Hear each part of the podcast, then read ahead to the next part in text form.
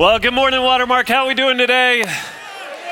Hey, it's so good to see you. If this is your first time around here, let me just introduce myself to you. My name is Timothy Atique, and I'm one of the teaching pastors here. And today, we are starting a new series that is going to be weeks long through the book of 1 Peter. So if you have a Bible, you can go ahead and turn to 1 Peter. And I'll just tell you this, as I was preparing for this message in this series, I was reminded of something that happened almost 30 years ago when I was in high school, and I really haven't thought about it much since then. But when I was in high school, I ran cross-country and track for Highland Park High School, Go Scots. And when I was in high school, I was a follower of Jesus. I became a Christian at a young age, and when I was in high school, I was actively seeking to live out my faith. But I remember this one track race in particular. I was running the 800 and was having a terrible race. Like I was in the middle of the race and I was just so discouraged. I was so disappointed in how the race was going that I became angry about how things were going. And when I crossed the finish line, I was so frustrated with how I had run that I just proceeded to let out every cuss word that I could think of in that moment. Like they didn't make sense. Like they didn't fit together. I didn't form a sentence with cuss words. I didn't evaluate this cuss word. If you pair it with this one, it makes more impact. No, it was just every cuss word that I could think to say, I said in that moment. And my coach, who was not a follower of Jesus Christ, was standing right there at the finish line, and he heard all of it. And he really didn't address it in the moment, but we just kind of went our ways. And on Monday, when I showed up to track practice, my coach, incredible coach, he had this routine where he would hand each runner like a personalized sheet that had their workout for the week, and then it would have a note from the coach speaking to the previous race. And in his note to me, here's what he said. He was referring to me just letting loose at the end of my race. And here's what he said. He said, "That is not who I know you to be." That's what he said. "That is not who I know you to be." He knew that I was a Christian. He knew what I stood for. He himself was not a believer, but he knew the life that I was trying to live. And he just said, "That's not who I know you to be." And I would encourage you to never let that happen again. And as I told my wife that story last night, she was like, "That doesn't sound like you at all." And I was like, "That's the point. Like that's the point." And if my mom is watching this, Mom, that happened 30 years ago. Like I've changed, I promise. But the reason I tell you that is because when you look in the scriptures refers to the Christian life as a race.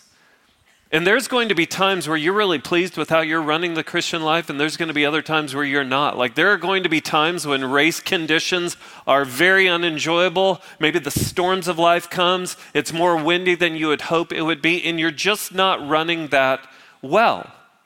And what we're going to see as we step into the book of 1 Peter this morning is one of the most important things for you to know when you are running the Christian life is this: your identity will shape your daily activity. Like if you want to be someone who runs well, then my greatest encouragement to you coming from the book of 1 Peter this morning is this: don't forget who you are.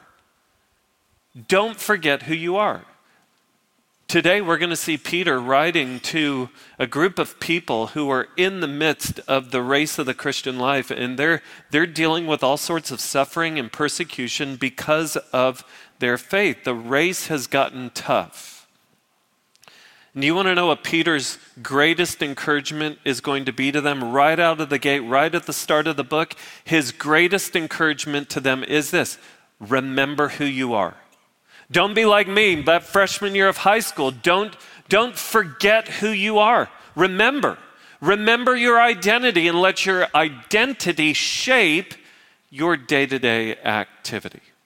So I just want you to see how Peter starts his book. We're just looking at the first two verses this morning. So if you have your Bible, turn to 1 Peter chapter 1. Here's what he says in the first two verses. Peter, an apostle of Jesus Christ, To those who are elect exiles of the dispersion in Pontus, Galatia, Cappadocia, Asia, in Bithynia, according to the foreknowledge of God the Father, in the sanctification of the Spirit, for obedience to Jesus Christ and for sprinkling with his blood, may grace and peace be multiplied to you. These first two verses are all about identity. And as we're going to see, Peter is going to remind his readers of three things. Number one, he's going to remind his readers of the reality of their identity, who they are. Number two, he's going to remind them of the reasons for their identity. He's going to tell them how they became who they are. And number three, he's going to remind them of the result of their identity, okay? And as he reminds his readers of these things, he is reminding us of these things. Now, I'm just going to say, I love that we're only looking at two verses this morning. If you look at your Bible and what your Bible titles these two verses, if it's anything like my Bible, it just labels them greeting. Like, this is just the greeting.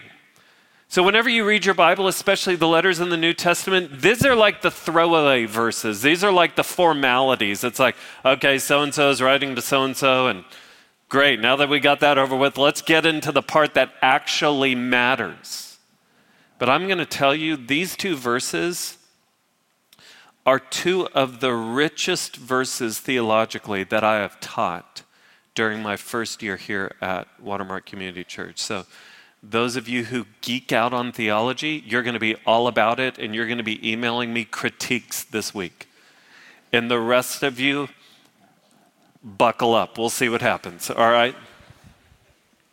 So here we go. What I want to do is I just want to walk very carefully through these two verses and just take them really word for word, phrase by phrase, verse by verse.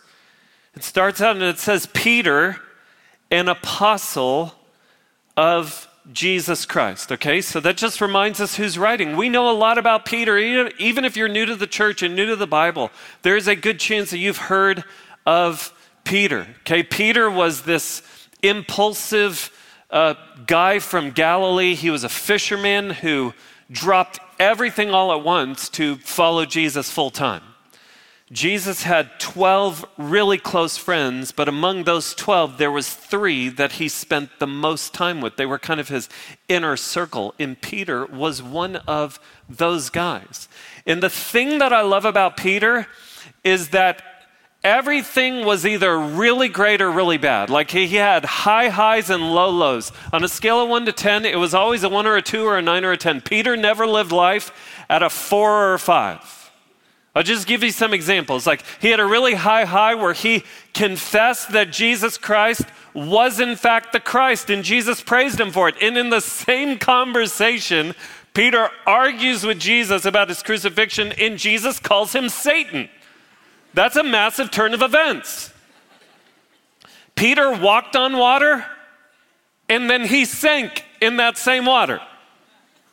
Peter was the guy who was a terrible swordsman who, when Jesus was being arrested, he drew a sword and only got the guy's ear. Like, he's either really precise or really bad with a sword.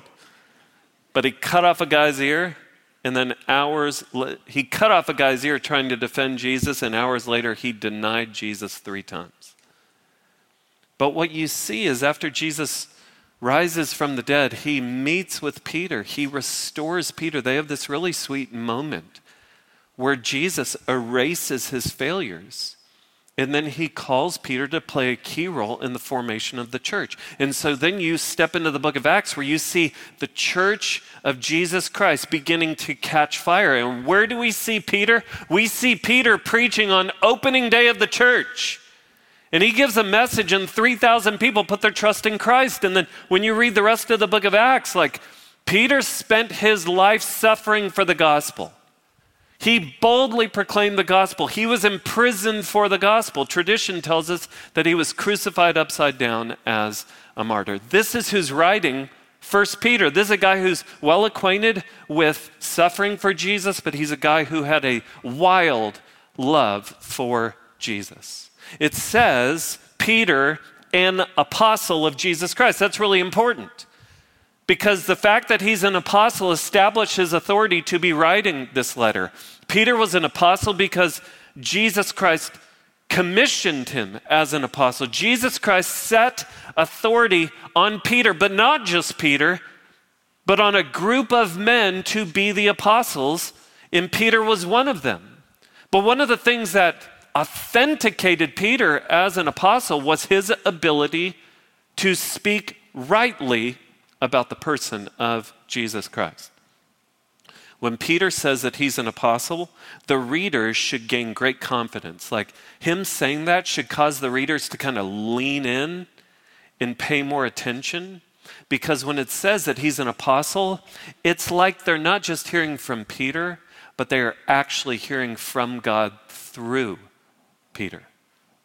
And the first thing that Peter does is he reminds them of the reality of their identity.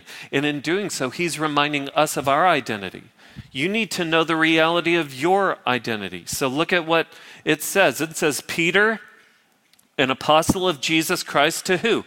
To those who are elect exiles of the dispersion in Pontus, Galatia, Cappadocia, Asia, and Bithynia. Do you see the wording? It says, to those who are. It doesn't say to my friends. It doesn't say to the believers. It says to those who are. So what is he doing? He's saying, let me just remind you of who you are. Like there's a lot of different ways he could have started, but he wants to start by reminding them of their identity. To those who are, and here's the wording, elect exiles. Elect exiles. Elect means chosen. Exiles means stranger or sojourner or pilgrim, which is interesting because when you put these two words together, it's like a contradiction. It's like elect exiles.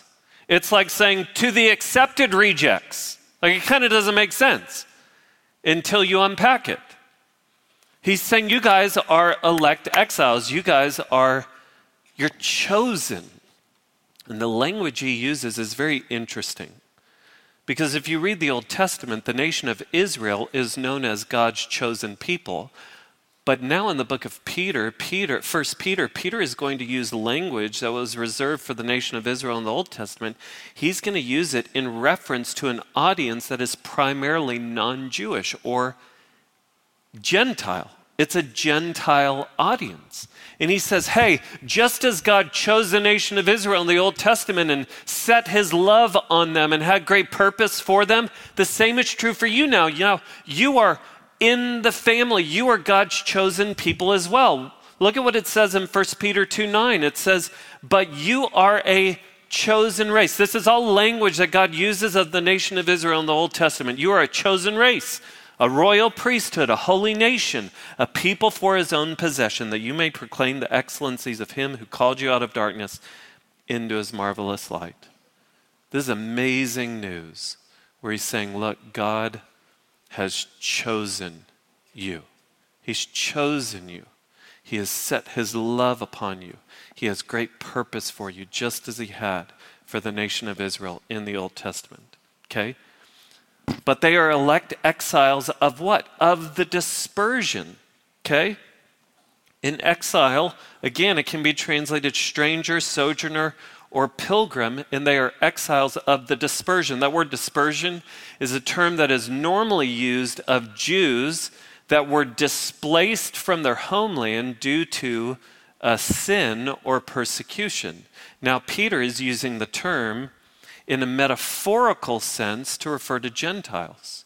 And what he's saying is that you guys aren't necessarily scattered away from your homeland physically. You are scattered spiritually from your homeland, which is now heaven. When you put your trust in Christ, your citizenship is no longer in earth. Your citizenship is in heaven. And you have been scattered around Asia Minor, and you guys are living as spiritual minorities in that land. It's possible that you were living on the street that you grew up in. You could be in your same household, living next to the same neighbors, and yet you feel like a stranger or a foreigner now. Why? Because the way of Jesus is so contrary to the way of the world. And so these people that Peter is writing to, they're experiencing suffering and persecution. Why? Because now they're exiles. They are strangers. They are foreigners to earth because their citizenship is in heaven. He's basically saying, look, it feels like a contradiction, but you live in the tension of being selected and accepted by God, but rejected by man. You are elect exiles. That's our identity. Like if you consider yourself a follower of Jesus Christ, then a synonym for Christian is simply elect exile. That's who we are. And this is going to sound far-fetched, but I'm just letting you know, like when you became a Christian or an elect exile, your life in some ways should feel a little bit like Buddy the Elf from my favorite Christmas movie, Elf. And some of you are like, really? How are you going to get there? All right, so here's the deal. Remember, Buddy the Elf was born here in the United States, and yet what happened? He was adopted by someone from a different realm who set his affection on him and shaped and molded his life as an elf. And so the rest of the movie is just a movie about Buddy the Elf living in the tension of kind of his reality that he doesn't necessarily feel right at home here in the United States. Like he believes in someone that no one else believes him. Santa! I know him. And everyone's like, no, you don't. Like, and it goes down right there in the toy store. Like people are trying to make him wear different clothes. People aren't fully accepting him for who he is. He's living in that tension of like this, because of his identity, it doesn't quite fit in his reality in the United States. And the same should be true of us as elect aliens. What is our story? Our story is that we were born here on earth, but we've been adopted by one from a different realm. So our citizenship is in heaven. And so the rest of our lives are spent living in this tension that we put our faith in one that many others do not believe in. And this world wants us to conform and look how it looks, and yet that no longer feels right. It feels like not a fit. So this is the tension that we live in. This is our identity. Don't forget it. And at the same time, beware when you are loved by God and loved by the world at the same exact time. Like you should beware of the times that you have a strong love for God and a strong love for the world. And I'm not talking about loving the world in an evangelism sense. I'm saying that your affections are divided. The way of Jesus and the way of the world are such a contrast that it's impossible for a Christian who is genuinely living in their identity as an elect exile. It is impossible for an elect exile to just fit in unnoticed, going with the flow of the world. Doesn't work.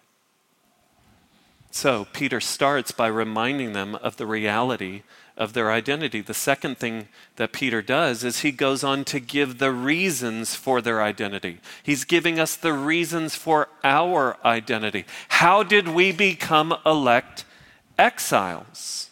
Now, I'm just warning you, like this is when we're going to begin to go down the theological rabbit hole, but it is an invitation to think more deeply about your salvation. Like my hope is that for some of you, you will think more deeply about your salvation and your conversion than you ever have in your life.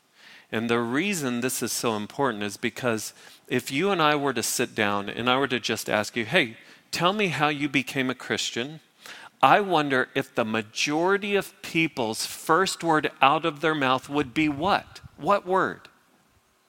I grew up in a Christian home and yada, yada, yada.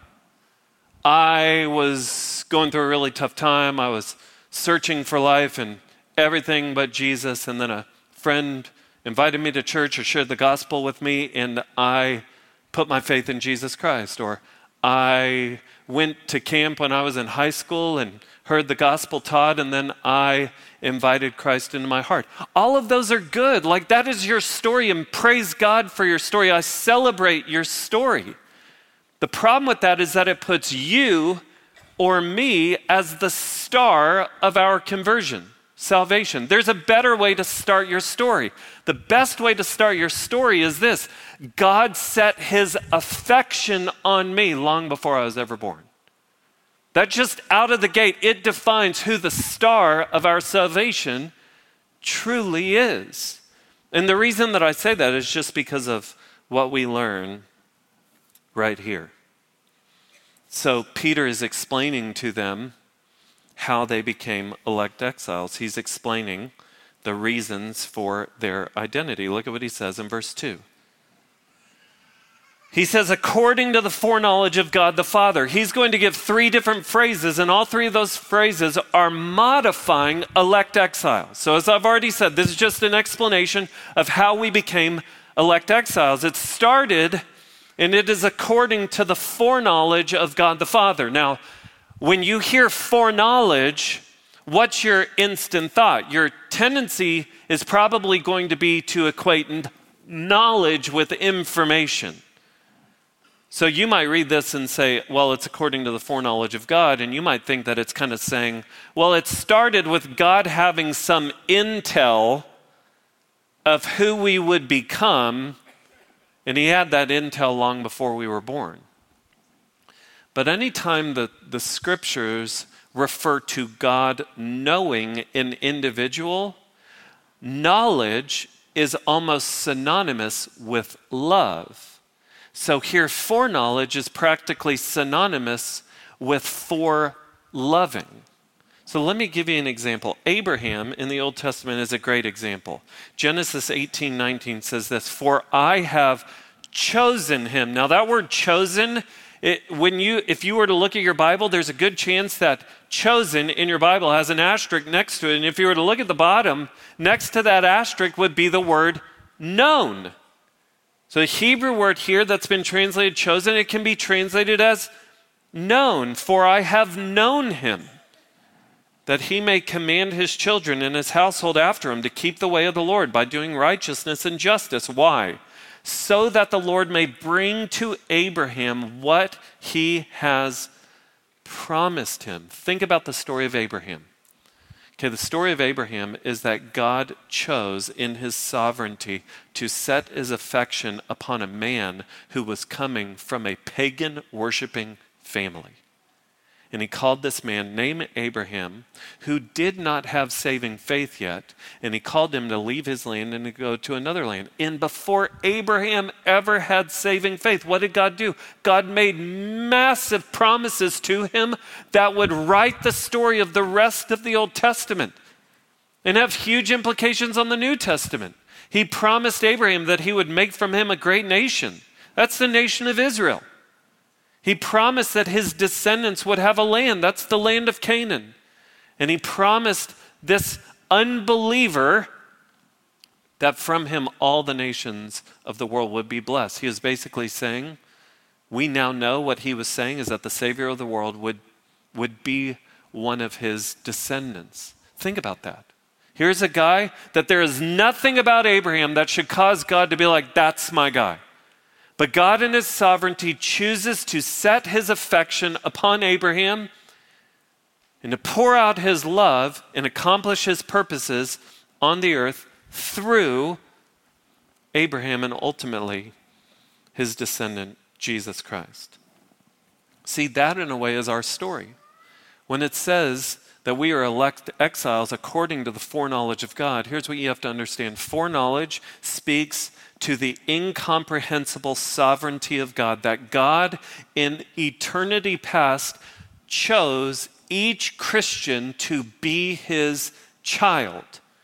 And God, this is so important. God did not choose each Christian to be his child because he had intel that one day we would choose him, so he is just responding to what he knows will happen in the future, that we will choose him, so he chooses us. No, it's the opposite. Foreknowledge means that God, in his incomprehensible sovereignty, has chosen to set his intentional and irresistible affection upon every Christian, and it is that affection which enables us to choose him. That's foreknowledge. That's why you see in John 1, verses 12 and 13. Look at what it says. It says, but to all who did receive him, who believed in his name, he gave the right to become children of God. You're like, okay, sounds good. Like, I need to make a decision to believe in Jesus. Yes. But you were born not of blood, nor of the will of the flesh, nor of the will of man, but of God. Do you see it? Like, if you know Jesus, it is because you have made a decision to put your faith in Jesus Christ. Yes, that is true. But you have put your faith in Jesus Christ not just as an act of your will, but because of the will of God. In choosing you, he has enabled you to choose him.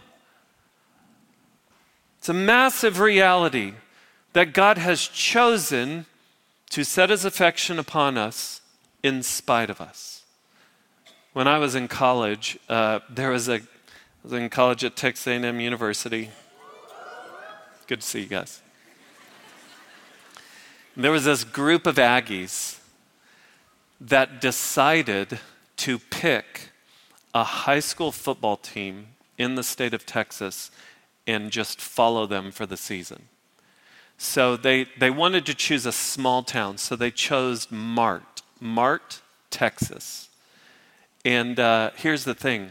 No one had any connection to Mart. Mart is just a little bit outside of Waco. No one had any connection to Mart.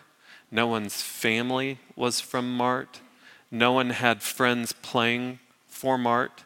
They just decided we're all in with Mart. So this group of guys, they made purple shirts that said Mart Madness on them, and every Friday night they began to road trip to wherever Mart was playing. I went one time, like, we drove 2 hours there and back to cheer for a team that we had no connection to. But these people were all in. This group of guys, they would go decked out in Mart attire. They would stand on the front row and they would yell mightier than anyone else in the stands. They began to meet the parents of the players and become friends with them. They ended up on the field taking pictures with players. Why? I don't know. That's just what college kids do. But they chose to set their affection on a group of people when there was no reason for them to. And that, in such a minuscule way, is exactly what God has done with us. That there is nothing that would beg him to do it. God, in his kindness, has set his affection upon us. Now, we're talking about something right here that is known as the doctrine of election. And the doctrine of election is a hot take. And it's a hot take because here's what people can say. They can hear me saying that God chose each Christian. And the argument is, well, if God chooses some but not everyone, then that makes him unfair. Like, that's the problem with God. That's why I won't believe in God, because he's not just. He's unfair. But here's how you need to think about it. The way that you need to think about it is this. Every single person on the planet has willfully rebelled against God. And if you're new to Christianity or you're just exploring it, a good question for you to ask is this. When did I willfully rebel against God? I'll kind of turn the question back at you and ask this. Think of a day in your life that you haven't willfully rebelled against God. Name a day when there was no hint of selfishness in your heart, or frustration toward another person, or greed, or inappropriate thoughts, or unwholesome speech, or envy, or jealousy, or disobedience to your parents, or exaggerating, or telling white lies, or finding your greatest satisfaction from someone or something other than God. All of that is willful rebellion against God. I mean, selfishness has marked our lives from the youngest age. Like, I've never had to train my kids to be selfish. I've never had to teach my kids the word mine. Like, I've never sat down before a play date and been like, okay, guys, here's the deal. We're going to a play date. You're going to take your new toy with you. We don't want that kid to play with it, though. So they're going to try and come up to play with your toy. And when they do, here's what you do. You grip it, you move it away, and you say, mine. I didn't have to teach that. It's like they just knew it. You don't have to teach that. Why? Because every day, in the most subtle of ways, in the most overt ways, we have lived in willful rebellion against God. So here's what that means. It means that no one is in neutral standing with God. When we talk about election, people want to make it out to be like choosing teams in elementary school, where we're all just standing there. And God's like, yeah, I'll take you. I'll take you. Yeah. Not you. And I'll take you. But the reality is that no one is just standing in neutral position before God. We've all lived in active rebellion against him, which means we are all actively running away from Jesus Christ and toward hell. God in his kindness, as every person in humanity has run willfully away from him, towards hell, God in his sovereignty and kindness has reached out and pulled countless individuals back. Now you can say, well, why wouldn't he just pull everyone back? I'll flip the question. Why should he pull anyone back who is running away from him in willful rebellion? It is solely the unfathomable grace and mercy of God that he would pull anyone back. That's the foreknowledge of God. That's God setting his affection on some. Now, here's what you have to understand. To go back to that analogy of choosing teams at elementary school, no one stands before Jesus and is like, pick me, please, pick me, pick me, pick me. He's like, no. You behind the guy that's waving his hand saying, pick me. No. If you want to be on Jesus's team, all who call upon the name of the Lord shall be saved. Come to him today. Put your trust in him today. Surrender your life to him today. And you too can know his grace and mercy today. We're elect exiles according to the foreknowledge of God the Father. We see each person of the Trinity, each person of the Godhead at work in our salvation. Okay?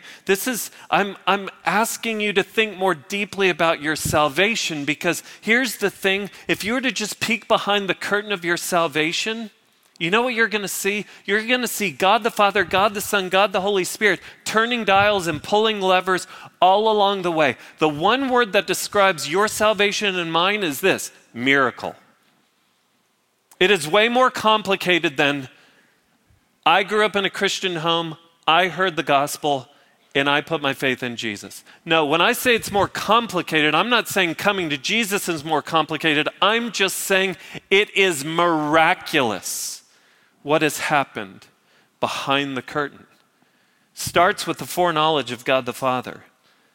And then it goes on and it says, in the sanctification of the Spirit. It's even better reading to say through the sanctification of the Spirit. So how does God's foreknowledge get worked out? It gets worked out through the sanctification of the Spirit. Now, when the Bible uses the word sanctification, sanctification is a big word that simply means to be set apart or to be made holy. And when we think about sanctification, we think about the lifelong process of looking more and more like Jesus and less like the world. But here, Peter is using sanctification not to refer to the lifelong process of being conformed to the image of Christ. He's talking about he's talking about the Spirit's role in conversion. That moment at conversion where the Spirit of God sets you apart and declares you holy. So what does this practically look like? Well, whenever you in your past heard the gospel, or a friend sat down with you and opened up the Bible and shared Jesus with you, in that moment, if you were to peek behind the curtain of that moment, you know what you would see? You would see the Spirit of God doing at least two things. The first thing that the Spirit of God was doing was convicting you of your sin. So whenever you, for the first time, understood, I think I'm not right with God, like I have lived in rebellion against him. I am a sinful individual. That was actually the Spirit of God pressing on you, saying, look, you are a sinner. You are unrighteous. Something will have to happen for you to be reconciled with a righteous God. The second thing that the Spirit was doing, like that moment where you finally understood the truth of the gospel and your need for a Savior, that moment where you wanted to put your faith in Jesus Christ, the Spirit of God was regenerating you. This is what regeneration is. Bruce Demarest explains it this way. Regeneration is that work of the Spirit at conversion that renews the heart and life, the inner self, thus restoring the person's intellectual, volitional, moral, emotional, and relational capacities to know, love, and serve God. We refer to regeneration as being born again. So when it all made sense to you, you know what was happening is you were spiritually dead, and the Spirit of God was like a defibrillator to your soul, shocking you to life. He awakened you to understand the gospel in its greatest implications. In that moment, the Spirit of God was ripping you from the realm of the dead, and he was locking you out of it for eternity. He was locking you out of the realm of the dead that you would never be able to return to it because you've been made spiritually alive and you are to live with God for all of eternity. It was in that moment that he was setting you apart and making you holy. Why did he do that? Watch this. According to the foreknowledge of God the Father, in the sanctification of the Spirit, for obedience to Jesus Christ and for sprinkling with his blood. That's it. For obedience to Christ. What's that a reference to? That's actually a reference to your first yes to Jesus. Like when you understood the gospel and you prayed to receive Christ, that's what that is referring to. When the Spirit of God awakens you and you say yes to Jesus for the first time, that is what has happened. And at the exact same time, you put your faith in Jesus Christ. That work of the Spirit was also for sprinkling with his blood. That's a reference to complete cleansing and forgiveness of all of your sins. So it was in that moment. Whatever your greatest regret is, you just think about that moment in your life that if you could go back and have a do-over, you would take it. In the moment you put your faith in Jesus Christ, that greatest failure was wiped clean from your life. Wiped clean, complete forgiveness. Obedience and forgiveness. So it's just good for us to understand, like, in order to be a Christian, you must put your faith in Jesus Christ. No one is born a Christian. No one is a Christian because their parents are Christians. You must put your faith in Jesus Christ. And with it comes complete forgiveness of your sins. So I just want you to think back. Think back to the moment of your conversion. Can you put yourself there? Like for me, it was a long time ago by my parents' bed, kneeling on the floor with my mom who led me to Christ. That was the moment I became an elect exile. When was your moment? When did you become an elect exile? Just think of all that was happening behind the curtain. For that to happen, God had set his affection upon you. He chose you. The Spirit convicted you, regenerated you, awakened you. You put your faith in him, and there was complete forgiveness of your sins. So we've talked about the reality of your identity. We've talked about the reasons for your identity, and then we finish with the result of your identity. What's the result of being an elect exile? Peter says, may grace and peace be multiplied to you. So this is where all the wandering down the theological rabbit hole pays off, because do you know what being an elect exile, a Christian, entitles you to? Here's what it entitles you to. It entitles you to a life saturated with grace and peace. That's it. That is the beauty of being an elect exile, is that you qualify for your life now to be saturated with grace and peace. No one else on the planet that doesn't know Jesus is able to experience that type of life. This is what is ours in Christ, a life of grace and peace. What's grace? When we talk about grace, what are we talking about? We are talking about unearned, undeserved favor. And the reason that I need everyone to hear what I'm saying right now is that here's my concern for people, especially at Watermark Community Church. I believe that this is a church of doers. Like, I love that this church is full of activators. Like, you want to do something, you want your faith to matter, and so you want to leave this place and you want to go and do something, which is awesome.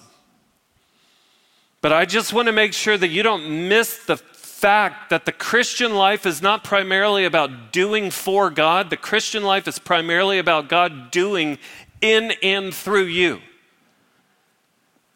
And so when you think about, like, what is the thing that cultivates intimacy with God, if you naturally think of all the things that you do to get close to God, you're missing it. That is a life of works. That is a life of trying to earn God's pleasure, earn his favor. No, his favor isn't earned. It's received. It's been granted to you out of the unfathomable, deep, sovereign affection of God. This is grace. We want to be a church that is marked by grace. Think about who is writing this. It's Peter. It's Peter. It's a fisherman. He had nothing to offer. Jesus chose him. This is the guy who denied Jesus 3 times. Jesus chose him to be one of the people he builds his church on.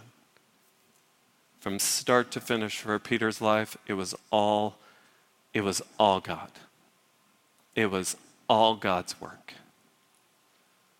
Is the same true for you from start to finish? Would you just rest in the fact that God has set his affection on you? Does that do anything to you when I say it? He has set his affection on you. He's chosen you. He has pursued you relentlessly. Is your life marked by grace? Some of you are like, okay, yeah, that's good. TA, I want my life to be marked by grace, so tell me what to go do.